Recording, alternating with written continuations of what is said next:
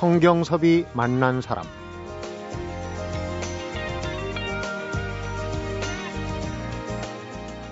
누군가를 만난다는 것은 두려운 일이다. 통째로 그 사람의 생애를 만나기 때문이다. 그가 가진 아픔과 그가 가진 그리움과 남아있는 상처를 한꺼번에 만나기 때문이다. 성경섭이 만난 사람, 오늘은 얼마 전에 시집 삶이 자꾸 아프다고 말할 때를 펴냈죠. 누구나 혼자이지 않은 사람은 없다에 김재진 시인을 만나봅니다.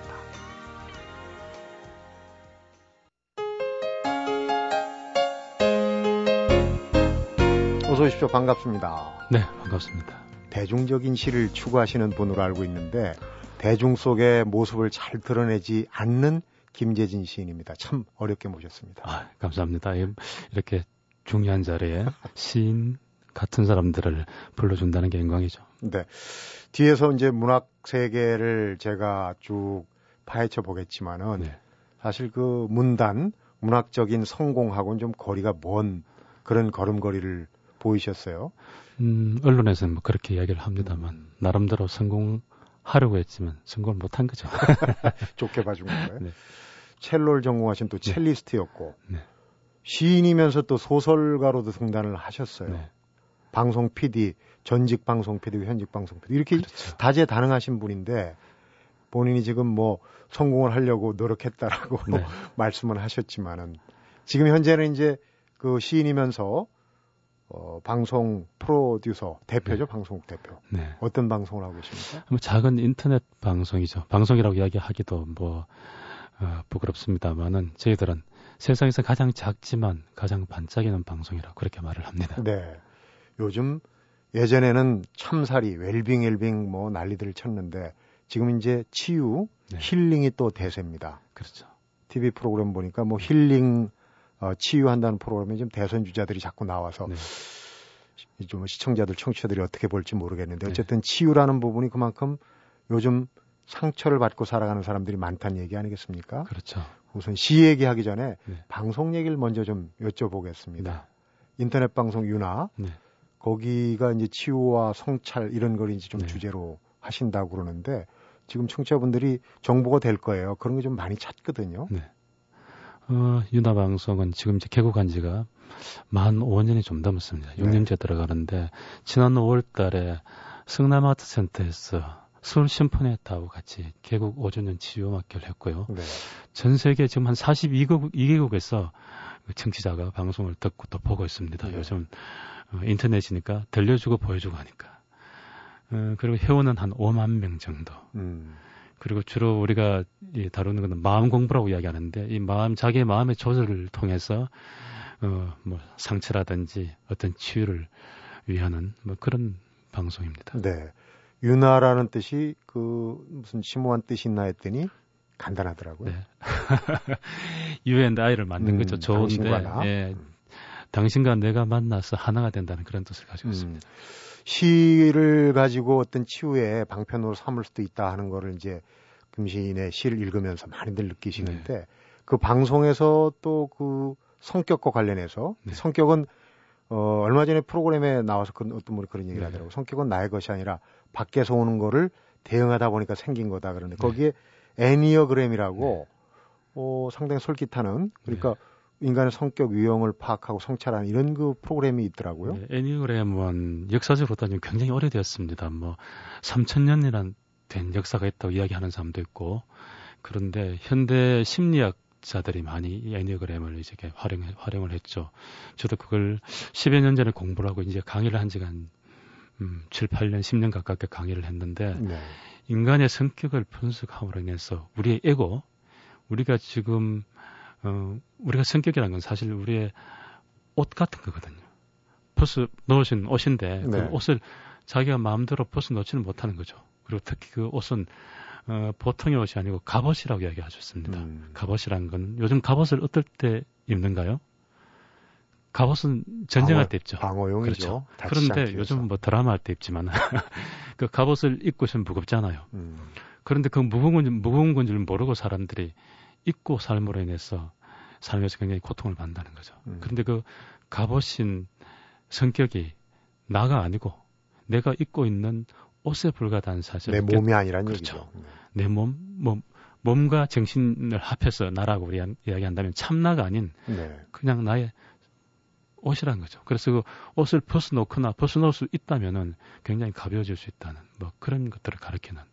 그래서 사람의 성격에다 1번부터 9번까지 번호를 붙여줬습니다. 네. 그래서 저 같은 경우는 4번인데 4번을 쉽게 이야기하면은 많은 또라이들이 4번이에요. 그러니까 많은 예술가, 시인들, 화가들 이런 사람들이 4번인데 얼마 전에 우리 저와 같이 유연화 방송을 하고 있는 이끌고 있는 정목 스님이 최근에 책을 내고 내고 그 베스트셀러가 됐죠. 네. 정목 스님이 언젠가 제 제가 다니던 대학의 교수님, 제 연사 스승님이죠. 스승님을 만났는데 그런 이야기를 했다 그러더라고요. 공개적인 자리에서 스님이 그 이야기를 끄집어냈는데 재진이 제 또라이야. 학교 다닐 때 또라이였다고. 모든 교수들이 다 또라이라고 생각했는데 자기는 제 친구를 알아보고 학점을 줬다고 이야기를 했다는. 네. 그때 제가 아 애니어그램 4번인 제가 또라이라고 이야기하지만 그 기질들이 젊은 시절에 저를 또라이로 보도, 보도록 만들지 않았나 이런 생각을 음. 해봤습니다. 네. 그래서 어, 저는 사람을 딱 보면 저 사람이 몇 번인가부터 보는 거죠. 1번부터 9번까지. 우리 어, 성의원님 같은 경우도 몇 번일까 이렇게 보면서 3번 아니면 9번이겠구나 이렇게 제가 느끼면서 봅니다. 좋은 거길 바랍니다. 어, 근데 1번부터 9번까지 좋고 나쁘고는 없고 네. 모든 번호가 장점과 단점이 있습니다. 그렇군요. 치명적인 한, 함정이 있죠. 저 같은 4번 같은 경우 어, 굉장히 조직적이거나 계산적이지 못합니다. 즉흥적입니다. 음. 그래서 그 4번이 저지를 수 있는 많은 그 인생의 실수들이 생기는 거죠. 네. 저 같은 경우도 즉흥적으로 살다 보니까 직장도 한 다섯 번 옮겼고 음. 그냥 제 감정이 가는 대로 가는 거죠. 그게 나이가 들면서 또 애니그램이나 이런 공부들을 하면서 아 그게 나의 충동이었구나. 그 충동을 스톱할 수 있을 때 성숙해진다. 네. 이런 내용을 담고 있습니다. 음. 그만큼 4번이라는 그 유형이 또 상처받기 쉬운 네, 그래서 그 상처가 뒤에 말씀을 드리겠습니다만은 또 시가 되고 그렇죠. 치유가 되고 네. 하는 그런 게 아닌가 싶어요. 어, 이번에 그, 그 방송에서 이제 마지막으로 그 시가 노래가 되고 어, 노래가 시가 되는 그런 삶을 살고 싶다. 네. 직접 그 방송에서 DJ도 맡으셔서 음악 네. 프로그램을 하고 계시는데 가슴에 남는 음악. 네. 어떤 음악들입니까? 이게 우리가 보통 듣는 음악하고 좀 다릅니까? 제가 추구하는 시가 그런 쪽의 방향인데 그런 음악 쪽의 방향인데 제 3세계 음악이죠. 네. 그리고 월드뮤직 들입니다. 그러니까 요즘은 월드뮤직이 뭐 여기저기서 많이 나오니까 알려져 있지만은 잘 일반 방송에 잘 접하기 힘든 음악들도 있고 예를 들어서 아프리카 세네갈의 국민 가수라고 불리는 뭐 이스마엘 리오 같은 사람의 네. 따자본 이런 뭐 마니아들 아니면 잘 모르는 음악들이죠. 음. 그런 음악들이 주로 나가는데 다만 그런 음악 속에서도 우리 정서와 공유될 수 있는 음악들 특히 어, 아일랜드 음악 같은 경우 네.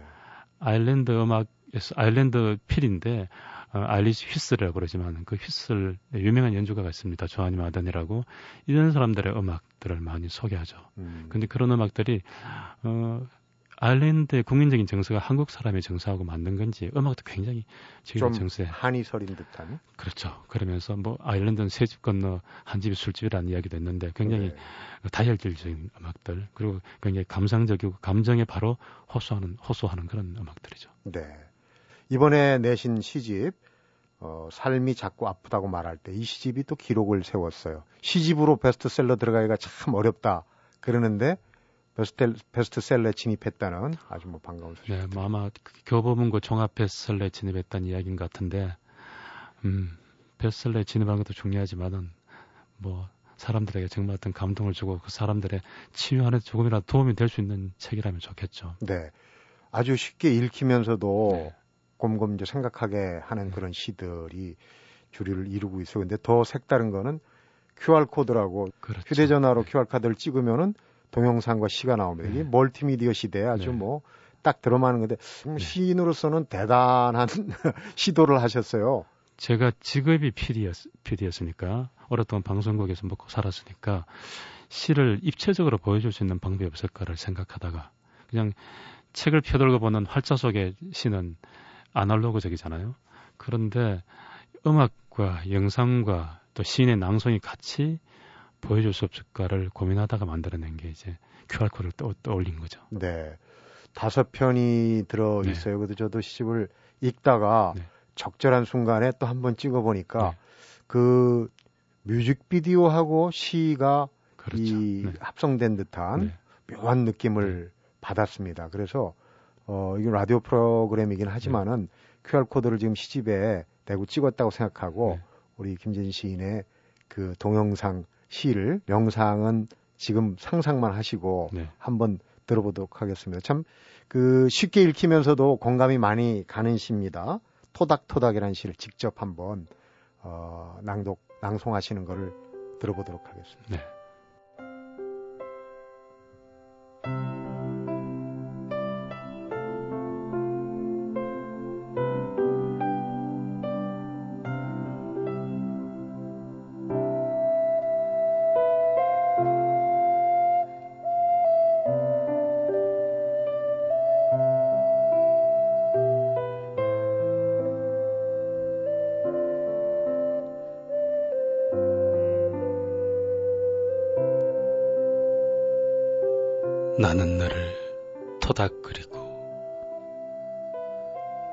너는 나를 토닥거린다. 삶이 자꾸 아프다고 말하고 너는 자꾸 괜찮다고 말한다. 바람이 불어도 괜찮다. 혼자 있어도 괜찮다. 너는 자꾸 토닥거린다. 나도 자꾸 토닥거린다. 다 지나간다고. 다 지나갈 거라고. 토닥거리다가 잠든다.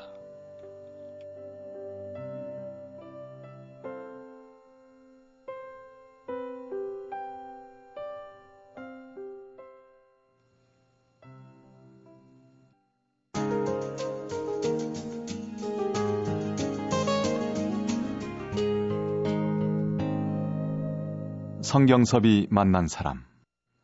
음악이 시가 되고 시가 음악이 되는 낭송인 것 같습니다. 근데 배경음악이 저 이제 화면이 참안 네. 보이는 게 아쉽습니다. 그 아주 그 영상이 어 아련하게. 근데 이 음악도 조금 그 음악의 이 뭐랄까 운율이랄지 이런 게좀 네. 어, 악기도 그렇고. 네. 이 음악은 QR 코드에 다섯 개가 실려 있는데 그 중에서 네 곡은 영화 음악가 잔인터라는 아주 독특한 친구의 작품이고 이 음악은 뮤직 마운트라고 어, 음악 그룹입니다. 네. 어, 얼마 전에 이해인 수녀님의 시 낭송이 아마 출간됐는데 그 네. 배경음악도 다 이 뮤직 마운트의 작품으로 제가 알고 있습니다만 음. 이분들이 제 시에 공감하고 또 제가 하고 있는 유나 방송에 공감하고 해서 그냥 무상으로 자기 음악을 사용하도록 만들어줬죠. 네. 네. 어, 앞에서도 본인의 그 인생 역정을 짤막하게 얘기했어요. 네. 여러 그 직종과 네. 또 여러 분야, 분야에서 이제 그 일을 하면서 옮겨 어떻게 보면은 어떤 일을 하다가 한계에 부딪혔을 때 또 다른 네. 돌파구를 찾고 네. 또 그러, 그렇게 하는 건 이제 아까 애니그램의 네, 네 번째 네. 속성이 아닌가 싶어 그 얘기를 좀 들려주십시오. 처음에는 첼로를 전공하려고 음악도로부터 시작이 됐어요. 어, 보통 현악기를 첼로를 첼로나 바이올린을 전공하려면 어린, 어린 시절부터 하는 게 보통이죠. 또 그렇게 해야지 성공할 수 있는데 저 같은 경우에는 고등학교 2학년 끝무렵에 우연히 제가 제 고향인 대구에 있는 하이마트라고 유명한 음악 감상실이 있습니다. 네. 아주 오래된 나원영 선생이 왔던 그런 음악 감상실인데 거기서 첼로 소리를 들었었어요. 그 순간 전율과 함께 아 이게 나의 인생이구나 하고 첼로를 하겠다고 마음을 먹은 거죠. 음. 그런데 고등학교 2학년 3학년 올라가는 그 무렵에 첼로를 시작해서 음악대학 간다는 건 거의 불, 불가능한 일입니다. 그러니까 갑자기. 네, 지금은 완전히 불가능하죠. 그래서 그 지방에 있던 음악대학인데 어, 그 지방에서 음악대학으로 명문의 대학이죠. 많은 음악가들을 배출한 대학인데 제가 미친 듯이 첼로를 하고 그게 일단 입학을 했습니다. 네. 그렇게 해서 어, 다니다가 첼로가 도저히 거기에 제, 제가 첼로로 따라갈 수 없다는 걸 느낀 거죠. 네. 다시 학교를 그만뒀습니다. 그만두고 결국 제가 그 학교를 6년을 다녔어요. 남들은 의과대학 다닌 줄 알았는데 보통 학교를 계속 낙절 유급을 했기 때문에 어, 수업 시간 들어가지 않고 그냥 악기만 붙잡고 그 연습 연습하느라고. 그런데도 악기는 불가능하다는 게 점점 제 귀가 발달함에 따라서 나는 불가능하다는 사실을 음. 손가락은 따라가지 않으니까 그래서 음악에 대한 좌절감으로 시를 쓰게 됐죠. 네. 그때 제 주변에 친한 친구들이 시인들이었는데 지금 다 시인이 된 사람들인데 네. 지금 다 뭐 문단에서 이름을 얻고 대학 교수하고 이러는 친구들인데 그 친구들 이 옆에 있으면서 자연스럽게 제가 시를 쓰게 된 거죠. 음. 그래서 그 당시 뭐 나이 스무 살 스물한 살 시절이니까 같이 신춘문예를 냈는데 그 친구들이 당선이 안 되고 제가 당선이 되어버렸어요. 자. 그래서 이제 시인의 길을 접어, 접어들게 된 거죠. 네. 그러면서 군대 가, 군대를 가면서 음악을 그만두게 됐고, 뭐 군대 가서 푸샵하고 기합하고 하면 그 당시 30 몇 년 전, 거의 40년 전의 군대니까, 네. 그 구타와 이런 것들이 많은 시대에 음악은 포기하고, 그렇게 해서 제대로 하고, 우연히 어떤 방송국에 공채 시험에 합격해서 음악 피드로 들어간 거죠. 네. 제가 그 MBC는 아니고 그, 그 방송사의 공채국인데 그러면서 어, 음악을 버리지 않고 하게 된 게 음악 PD였고 네. 그래서 시와 음악을 같이 이렇게 하게 된 겁니다. 음. 아까 이제 애니그램 4번 얘기를 자꾸 네. 하게 되는데 순발력은 있으세요? 고2 때 아, 해가지고 음악대학 그렇죠. 가는 건데 네. 이제 네. 지구력이 좀 부족하거나 아니면은 그렇죠. 더 추구하는 바가 네, 네. 높거나 했겠죠. 그러니까 음. 전직 이제 지상파 방송사 의 음악 PD였는데 네. 또 여차저차 해가지고 네. 지금은 이제 인터넷 방송에 네. 현직 PD가 되셨어요. 그 사이에 얼마나 많은 일들이 벌어졌을까 짐작은 됩니다. 그런데 어, 지금 뭐 그 전에 시도 누구나 혼자이지 않은 사람은 없다. 어떻게 보면 이제 정호성 시인도 외로우니까 사, 사람이다. 외로움과 인간의 관계는 참그 시어로 풀어내기에 가장 이제 그 어, 뭐랄까 어, 적절하다고 그럴까 그렇게 이제 보여요. 이번 시도 그렇고 어 상처를 사람과 만날 때 그 사람의 모든 아픔과 상처, 외로움을 다 볼 수 있기 때문에 사람을 만나는 게 두렵다. 이제 시어로 이렇게 표현했거든요. 실질적으로도 실제 상황에서도 예를 들어서 저와 지금 방송하는 네. 순간에도 제 상처가 보이십니까? 아, 그렇지는 않고요. 모든 사람들이 일정한 부분에 상처를 가지고 있다고 생각을 하는 거죠. 네. 그리고 그 상처를 어떻게 이제 상처를 극복하고 넘어서냐가 이제 관건인데, 그래서 상처라는 게 우리가 어떤 아픔이 있을 때 물리적인 아픔은 어쩔 수가 없습니다. 누가 나를 친다든지 뭐 칼에 벤, 벤다든지 이러면은 상처는 아픈 건 사실이죠. 그런데 그 상처를 마주하는 대하는 자세, 우리는 상처에 대해서는 아픔에 대해서는 다 저항합니다. 아픔을 욕망하는 사람도 있겠죠. 네. 아픔에 대해서는 저항을 하는데 우리가 그 아픔의 크기란 거는 물리적인 아픔 그것뿐만 있는 게 아니고 그 아픔에 저항하는 나의 마음까지 합쳐져서 아프다는 거죠. 네. 그래서 어, 타인의 상처를 들여다보거나 내 상처를 볼 때 그 아픔에 대한 저항심을 내려놓는 연습, 훈련 이런 것들을 제가 직장을 그만두고 어, 터득하게 된 것들이죠. 네. 상처를 그대로 받아들이고 그렇죠. 상처가 휘두르는 칼날에 그대로 몸을 맡겨라. 네. 말은 쉬어도 참 어려운. 그렇죠. 어, 실질적으로 그 시인도 이제 인생에 여러 차례 이제 굴곡을 넘으면서 상처를 많이 받았을 거예요. 네. 사실, 어, 이렇게 완전히 다른 직종으로 넘나들고 또 좌절을 맛보고 할 때 큰 상처를 얻을 수 있는데 그런 때 그 얻은 상처의 경험이 지금 시어로 나타나고 이게 이제 그 치유가 다른 사람들한테 치유에 어떤 그 메시지가 되는 거 아니겠습니까? 네. 실제로 그런 상처를 받았을 때 과거의 경험에 빗대서 한번 얘기를 해주시죠. 어떻게? 과거의 상처를 받았을 때는 그 상처, 상처에 대한 저항으로 상처를 예를 들어서 사람, 사람에게 받는 상처라면 나 역시 그 사람에게 상처를 주려고 했죠. 그렇지만 지금은 어, 그게 그걸 그 산, 상처를 바라보는 관점이 달라진 거죠. 달라지고 직장을 만두고 한 10년 정도 이리저리 떠돌아다니면서 마음과 관계되는 일들을 이제 하기 시작을 했었어요. 네. 그래서 마음 공부 뭐 여기저기 전 세계를 떠돌아다니면서 명상과 마음과 관계되는 프로그램들은 다 섭렵하고 또 뭐 히말라야 산중에 가기도 하고 이렇게 하면서 상처를 바라보는 관점이 어떻게 바뀌었냐면은 타인에 대한 이해가 생, 생긴 거죠. 저 사람이 나한테 상처를 줄 때 그때 저 사람으로서는 그럴 수밖에 없는 어떤 필연적인 상황이 있구나. 이것들을 생각하는 거죠. 물론 그렇다고 해서 내가 나한테 오는 상처가 어, 줄어드는 건 아니지만 그 이해를 함으로 인해서 나도 저 사람에게 상처를 줄 수 있겠구나 음. 하는 이해까지 간다는 거죠. 그러면서 타인을 조금 이해하고 배려함으로 인해서 내가 받는 타인으로부터 내가 받는 상처가 줄어드는 게 아닌가. 뭐 그렇게 달라진 게 있다면 그런 거겠죠.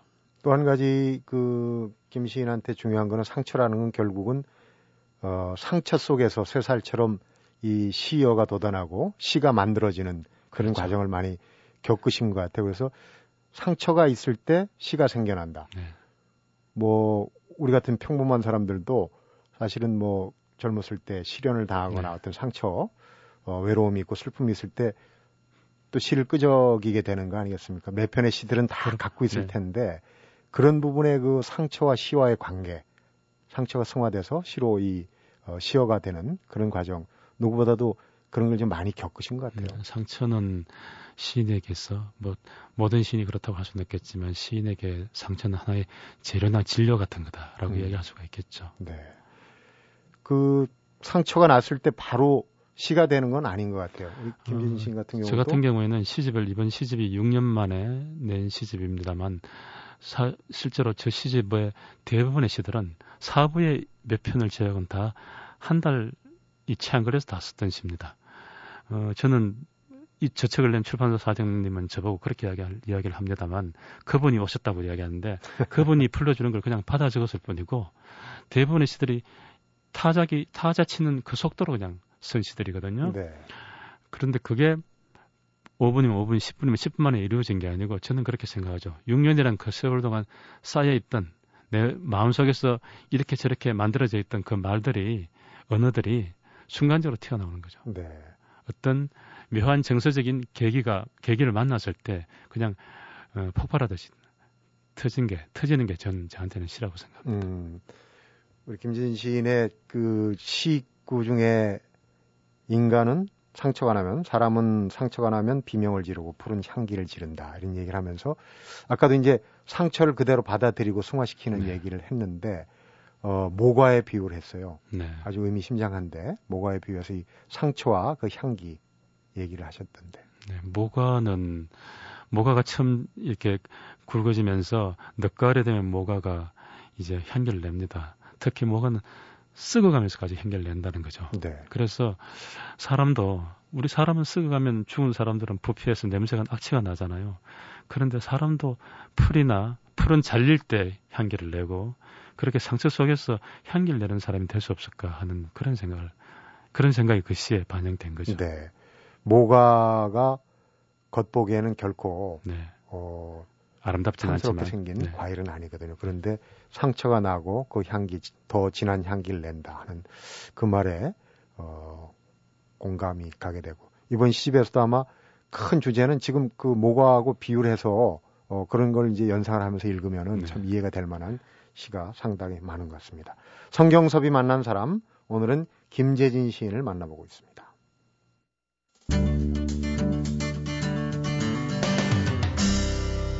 성경섭이 만난 사람. 김재진 시인이 추구하는 시. 맨 앞에 제가 좀 대중적인 눈높이라고 얘기를 했는데 맞습니까? 네. 어, 제가 이틀 동안을 북 콘서트를 했었습니다. 제가 있는 윤화 방송의 홀에서 보통 한 150명 정도가 들어오는 아주 아름다운 홀인데 거기에서 어, 이번 시집 다 독자들이 왔으니까 네. 시집 중에서 가장 어, 좋았던 시가 어떤 시냐고 물었습니다. 그러니까 어떤 20대 청년이 화라는 시가 있는데 그 화가 가장 자기한테 감명 깊었다고 네. 이야기를 했습니다. 그런데 그게 70이 다 70이 다 돼가는 60대 후반에 어, 요즘은 60대 후반 할머니 아니죠. 아주머니께서 자기도 그 시를 가, 그렇게 감동 깊게 읽었다고 이야기를 했거든요. 음. 그래서 70대와 20대가 함께 공감하는 시. 그런 시가 좋은 시가 아닌가 저는 그렇게 생각을 한. 네. 시인이 나오셨으니까 네. 뭐 구체적인 시 작법은 아니래도 그런 시를 또 그런 시를 쓰고 싶은 사람들이 지금 청취자분들 네. 계신다면은 어, 어떻게 해야 될까요? 내가 살아가는 삶 자체가 그대로 시에게 시에게 하라. 뭐 저는 그렇게 이야기하고 싶습니다. 자기가 살아가는 삶 자체가 시인 사람은 그 속에서 그냥 시가 모가가 향을, 향기를 내듯이 그냥 그렇게 시가 떠오르지 않나, 떠오르게 되지 않나, 뭐 그런 생각을 해보죠. 음, 그러니까 시는 만드는 게 아니라 태어나는 거다. 그럼요. 아, 그런 얘기. 어, 파블로 네루다가 네루다의 시집 제목이 그거죠. 시가 내게로 왔다. 저는 결코 시가 내가 시를 향해서 가는 것이 아니고 좋은 시는 어, 탄생하는 것이라고 생각합니다. 네. 어느 순간 내게로 오는 게 시라는 거죠. 음. 지금 정목 스님하고도 그 시를 보니까 같이 읽은 네. 어, 낭송한 시도 네. 있고 한데 그런 작업들 어떤 작업들을 하고 계신지 또 그 뒷면이 궁금합니다. 정목 스님하고 인연 22년 동안 인연이 됐는데 제가 처음 정목 스님이 처음 방송을 하던 1990년도에 그 프로그램의 PD가 저였습니다. 네. 그렇게 해서 지금까지 쭉 방송 일을 같이 하면서 또 어, 스님 워낙 낭송을 잘 하시니까 제 시를 낭송하시기도 하고 스님을 통해서 제가 배우는 게 많죠. 스님이 옆에 계셨기 때문에 그 마음 공부나 이런 데서 제가 어, 멀리 떠나지 않고 그 주위를 배워하고 맴돌지 않았나 그런 생각을 해봅니다. 네. 앞서 또 제가 말씀드리기를 대중들 사이에서 드러내지 않고 어, 아주 재미난 에피소드가 있더라고요. 따님도 학교에서 아, 네. 숙제로 시를 네. 한 편씩 갖고 오도록 했는데 네. 그 선생님은 모르고 네, 어, 이제 아버지의 시를 갖고 그림에 관한 시를 가져오고 오라는 숙제였는데 얘가 와서 그림과 그림에 관한 시를 찾아달라 그러더라고요. 유명한 시인들의 시를. 그래서 이 사람 저 사람 시를 추천했는데 다 그건 아니다 그러다가 결국 못 찾았어요. 그래서 네. 아빠가 쓴 시집 제목 자체가 얼마나 더 가야 그리움이 볼까라는 제목이니까 아예 이거 가지고 와라고 그랬는데 이런 거 말고 유명한 사람 아 이제 딸내미 그렇게 이야기했죠. 그리고 가져갔는데 결국은 담임 선생님 보고 이 사람 시 일산에 살고 쫙 이렇게 꿰었다는 거죠. 네. 근데 친구들은 뭐라고 이야기했냐면은 그 사람 살아있는 사람이니? 이렇게 물었다고 그럽니다. 음. 그래서 아빠가, 어, 아빠의 시가 아는 사람도 있구나. 이렇게 생각한 거죠. 네. 그런 때 아마 묘한 기분이 만감이 교체했으리라고 생각이 됩니다. 이제 뭐 방송 일도 하시고 시작도 이제 6년 만에 네. 어, 나온 시집이고 하니까 어, 뭐 의도대로 시가 쓰여지는 않는다고 말씀을 하셨어요. 어느 순간에 지, 네. 그 주체할 수 없게 나오신다고 하셨는데 시작 활동도 이제 이걸 계기로 해가지고 본업으로 좀 자리를 잡으셔야 되겠죠. 네, 그렇겠습니다. 앞으로 상처받은 사람들이 어떤 그 김재진 시인의 시에서 치유를 발견할 수 있는 그런 것처럼 또 이 시에서 스스로 자아를 이제 찾아가는 네. 그런 부분이 좀 돼야 될 텐데 어, 끝으로 이제 그런 부분에서 치유를 좀 더 얻고자 하는 그런 이제 독자들한테 꼭 이 시간에 전해주고 싶은 예의가 있다면은 뭐 시를 통해 저는 타인을 치유하기도 하지만 제 자신도 치유되는 거죠. 어, 치유란 치유란 말이 유행하는 시대지만은 참된 치유는 자기 마음의 주인, 자기 마음의 주인공을 믿는 것이 치유가 아닌가 이렇게 생각을 합니다. 네. 내 마음속에 있는 그 말을 다른 식으로 표현한다면 종교가 다들 다르겠지만 내 마음속에 있는 불성이라든지 내 마음속에 있는 신성을 믿는 것, 자기가 주인 인생의 주인이라는 걸 믿는 것 자체가 거기에 대한 확실한 믿음 자체가 치유의 길이 아닌가 그렇게 생각을 해봅니다. 네. 나오신 김에 좀 뭐 방송 PR도 마지막으로 하시고 가슴에 아, 남는 음악. 음악. 윤화 방송은 전혀 비상업적인 방송이기 때문에 누구든지 들어와서 무료로 들을 수 있는 방송입니다. 그냥 어, 검색창에 인터넷 검색창에 윤화 방송이라고 치시면 됩니다. 음, 거기서 이제 김재진 시인이 네. PD 겸 네. DJ를 하고 네. 계십니다. 지금 뭐 어, 이 구수한 목소리로 네, 뭐 가끔 청소도 하고 뭐 모든 걸 다 합니다. 네. 여러 가지 일을 지금 벌이시고 계시는데 하나하나 좀 수습도 하시고 또 애니그램의 네. 4번 항목에 그건 이제 바뀌는 성격은 아니겠죠. 그대로 어... 잘 끌고 나가셔야 되는. 네, 그렇죠. 네. 그 성격의 함정을 극복하고 조금 더 성숙한 인간으로 태어나는 그런 프로그램이죠. 네. 시집 모쪼록 많은 독자들한테 치유와 성찰을 좀 주길 기대해 보고요. 하시는 일도 좀 잘 되길 바라겠습니다. 어렵게 지금 모셨는데 오늘 말씀 재밌게 잘 들었습니다. 감사합니다. 성경섭이 만난 사람, 오늘은 삶이 자꾸 아프다고 말할 때를 펴낸 김재진 시인을 만나봤습니다. 고통과 만나는 순간 두려워하지 말고 그것을 향해 전속력으로 달릴 수 있는 사람은 고통의 끝을 보거나 고통을 넘어설 수 있을 것이다. 김재진 시인 이런 얘기를 했는데요. 우리가 날마다 원하는 행복 또 만족스러운 삶은 고통이란 다리를 건너가야만 만나는 거라는 얘기죠. 힘든 시간도 좋은 마음으로 보낼 수 있는 지혜가 담긴 말을 다시 곱씹어 보면서 성경 섭이 만나자. 오늘은 여기서 인사드리겠습니다.